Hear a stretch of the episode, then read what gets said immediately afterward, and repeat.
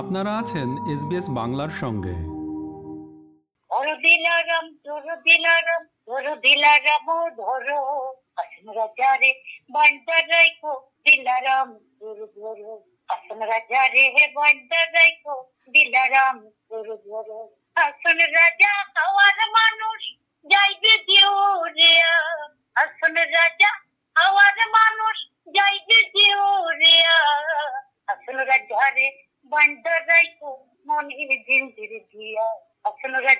রাজা রে হে বান্ডা রাইকো মনির দিয়া।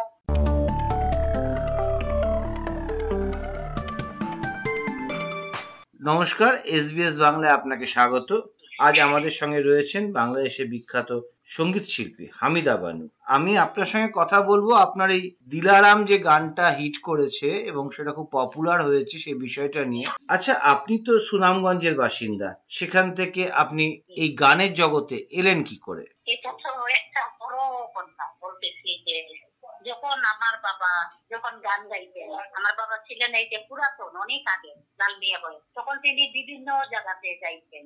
তখন শাহওয়াদিন করিম আমার বাবাকে জড়াইয়া ধরতেন। অনেক দূর থেকে, অনেক ফলো করে দৌড়ে দৌড়ে আসতেন ওনাকে দেখতে।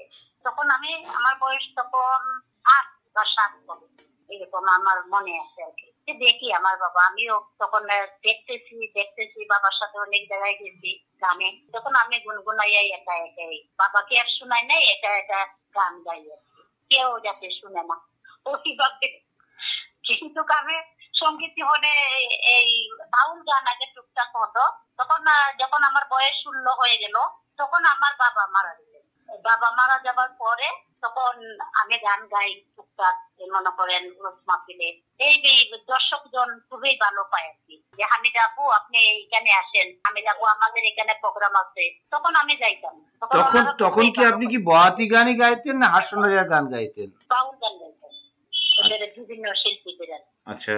তখন এক বছরে গান গাইলাম এক বছরের মাথাতেই মানে লোকজনে বলতেছে যে মেয়ে বড় হয়ে গেছে। তুমি মেয়েকে বিয়ে দিয়ে দেবে তো বিয়ে বিয়ে করার পরের জীবনটা তো খুব কষ্টের আপনার। আপনি ভারতে এসেছিলেন আপনি জেলে গেছিলেন আপনার স্বামীও সেই সময় ছিলেন জেলে। সেই সময় শোনা যায় মমতা বন্দ্যোপাধ্যায় মানে পশ্চিমবঙ্গে যিনি মুখ্যমন্ত্রী তিনি জেলে আপনার গান শুনে মোহিত হয়ে আপনার সাজা কমিয়ে দিয়েছিলেন।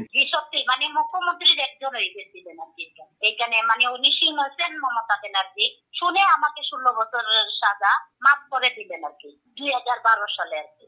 যখন আমার বিয়ে দিয়ে দিলেন আমার মা, তখন ওইখানে মনে করেন পাঁচ সাত বছর সংসার করলাম, তারপর আমার একটা ছেলে হলো। ছেলে হয়ে মারা গেল। তখন আমার ওই তৃতীয় ছেলেটা আবার হলো, তার নাম ছিল আলামিন। তাকে জ্বালা যন্ত্রণা করে আমার শ্বশুর শাশুড়ির যৌতুকের জন্য। তখন আমার স্বামী বললেন যে, চলো আমরা চলে যাই, দিল্লিতে দিল্লিতে যাব আমরা। তো আমিও বললাম যে, চলে যাই। অশান্তি যখন সংসারে অভাব তখন আমার ছেলেকে নিয়ে আমরা গেলাম বিনা পাসপোর্টে, ওই যে চিলি বর্ডারের দিকে গেলাম। চিলি বর্ডারের দিকে পাঁচ হাজার টাকা দিলাম দালালকে উনি আমাকে, আমাদেরকে গাড়িতে তুলে দিলেন। তখন গেলাম আপনার মালদাতে। মালদাতে ট্রেনে উঠে যাব ওই সময় পুলিশে ধরে ফেলছে। ওসি সাহেব ছিলেন মহিলা, তখন সত্যি কথা বল, তোদেরকে ছেড়ে দিব। তখন আমি বললাম যে, সত্যি কথাই বলতেছি ম্যাডাম, আমাদের বাড়ি হলো বাংলাদেশে। তোরা এখানে কেন আসছিস বিনা পাসপোর্টে বললাম যে, আমাদের কাছে টাকা পয়সা নাই।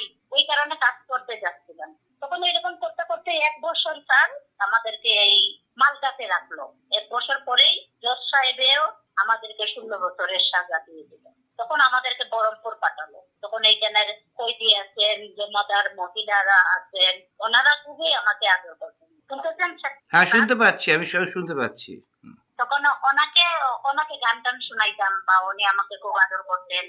তখন তখন কি আপনি ওই শাহ আব্দুল করিমের গান গাইতেন মানে হাসন রাজার গান গাইতেন? তখন এইখানে যাওয়ার আগে যাইছি মানে আমার বিয়ের আগে যাইছি। বহরমপুরে ধরা পেলাম এখানে দুর্গা পূজা হয় প্রতি বছরে। তখন কই দিলা বললেন যে ওই মেয়েটা বাংলাদেশি মেয়েটাই খুব সুন্দর গান গায়। তখন জিলা সাহেব আসলেন। তখন এই প্রতি বছর এখানে দুর্গা পূজা হয় তখন জিলা সাহেব আবেদন করলেন আমাকে গানের জন্য তখন এইখানে গান গাইলাম একটা ওই যে হাসুন রাজার গান। আমি না লইলাম আল্লাহির নাম রে আরেকটা গাইলাম রঙের দুনিয়া তোরে চাই না। আরও বিভিন্ন মায়ের একটা গান গাইছি জেলের একটা গান গাইছি আমরা। ওই দিয়ে আজে বানিয়েছিলাম। তখন হঠাৎ করে দেখি একজন মুখ্যমন্ত্রী আসতেন আমি ওই যে মমতা ব্যানার্জির সাথে। ওনাকে কি বলা হয় তা জানি না। বলে এই যে হামিদা, এই মেয়েটা কি বাংলাদেশি? হ্যাঁ খুব সুন্দর গান পারে তো। ওর সাজা কত? ওনারা বললেন জেলায় সাহেবে বললেন যে ওর সাজা তো ষোলো বছরের হয়ে ও সর্বনাশ এই মেয়েটার কণ্ঠ ভালো, আর ওকে তো এখানে রেখে লাভ নাই। এখন আমি ওনাকে বললাম যে মা আপনি আমাদের মা বোন আমি কি এইভাবে জেলের ভিতরে খুবই কষ্ট হয় আমি বাংলাদেশে যাব? ঠিক আছে বাবা তুমি বাংলাদেশে চলে যাব তখন ওনারা আমাকে চাপাই নবাবগঞ্জের দিকে ছাড়লেন তারপরে আপনি বাংলাদেশ থেকে- অনেক দিন কাশ্মীরে ছিলেন তারপরে সুরমা নদীতে কাজ করেছেন ট্রলারে বালির বস্তা বয়েছেন। আবার গেছি দেশে বাংলাদেশে আসলাম। দু তিন মাস হয়ে গেল। দু তিন মাস পরে বললাম যে আবার এই দেশটা কেমন আমার দেখতে হবে। না তখনই আবার চলে গেলাম। তখন আর পুলিশে ধরে নাই। তখন একবারে ঠিক জায়গায় চলে গেছি কাশ্মীরে। কাশ্মীরে যাইয়া বোতল কুড়াতাম মনে হয় এক বছর হয়ে গেল না কিন্তু কিন্তু কিন্তু তারপরে যখন আপনি ঢাক আপনি যখন বাংলাদেশে ফিরলেন তখন আপনার স্যার মানে হাসন রাজার প্রপৌত্র গবেষক সামারিন দেওয়ান তিনি প্রথম আপনাকে আবিষ্কার করলেন। দিল্লি তখন আরও পাঁচ ছয় বছর পরে। আচ্ছা। ছয় বছর পরে আমি যখন দিল্লি থেকে আসি তখন আমার স্বামী আমাকে নিয়ে চলে আসলেন। হ্যাঁ। বাংলাদেশে আসার পরে তারপরে দেখি খুব অত্যাচারী জ্বালা নির্যাতন করতেছে যৌতুকের জন্য টাকা পয়সা দিব। এরপরে দেখি আমার স্বামী অন্য জায়গাতে আবার বিয়ে করে ফেলছে। ও নাকি আমাকে রেখে এই ঘরের ভিতরে। তখন আমার। শাশুড় শাশুড়ি জ্বালা যন্ত্রণা দিতেছে। যে আমি নাকি আগে গ্রামে ছিলাম নানান কথা বলছে ওনারা। তখন আমি আমার দুইটা ছেলে মেয়েকে নিয়ে আমি চলে আসলাম সুনামন্দি হুম, আসার পরে একজন তস্তির করে নাম উনি গান টান গাইতেন। উনি আমরা একসাথে আগে গাইতাম। তখন "ও, তুমি কি যাইবা? সব বাড়িতে চলো। তখন দেখি আসা আমাদের স্যার বসে আছেন ওনার নাম হলো জনাব জনাব সামারিন দেওয়ান। হ্যাঁ হ্যাঁ। জি জি। আসলে ওদের। ওনাকে ওনাদের সালাম দিলাম। তারপরে উনি বললেন টিকিট রাখিস না। মানে এটার একটা পেমেন্ট আছে টিকিট আছে। টিকিট করে ঢুকতে হয়। আচ্ছা। তখন কাছ থেকে টিকিটে না আচ্ছা কি তুমি কেন আসতো আমার তো এখানে কোনো থাকার জায়গা নেই। ওনার বড় ভাই আগে আবার আমার গান শুনতেন। তো তখন যে আচ্ছা। তুমি আমাকে একটা গান শোনাও তুমি যখন আগে গান গাইছো তখন আমি হাসান রাজের একটা গান বললাম যে আমি নালইলা মান্না জির নাম যে নাকন্নান গানটা তো উনি বললেন বা তো সুন্দর কণ্ঠ। তুমি এইখানেই থেকে যাও। তোমাকে আলাদা একটা আমরা সাত হাজার করে দিব। এই টাকাটা তোমার বাচ্চা কাচ্চা নিয়ে চললা দুই করে খাইলা? তো তুমি এখানে কাজ টাজ করলা মিউজিয়ামের এই সাত বছর পরেই একটা বন্যা এসে গেল। এই বন্যায় সম্পূর্ণ তছনছ করে দিয়েছে। মিউজিয়ামের মাথার উপরে পানি আসছে অনেক জিনিসই নষ্ট হয়ে গেছে। এখন স্যার আমি বেকার। হঠাৎ করে যখন আমাদের স্যারে ঘর ভাড়া নিয়ে যখন থাকেন আমাকেও দিচ্ছেন একটা রুম আমি। তখন হঠাৎ করে একটা ফোন আসছে। ফোন আসার পরে যে যে আমাদের স্যারকে যে হামিদা বানু। ওনার গান আমাদের পছন্দ হয়েছে ফেসবুকে পেয়েছিলাম তো উনি একটু খুঁজে নেন। এইটা কি সেজুল হোসেন বলে কেউ একজন সাহায্য করেছিলেন আপনাকে? জি জি জি সেজল হোসেন উনি এই গানটা। তখন উনি যে নিয়েছেন আমার এতটুকু মনে নাই। কিন্তু উনি আবার মিউজিয়ামে বন্যার আগে নিয়েছেন।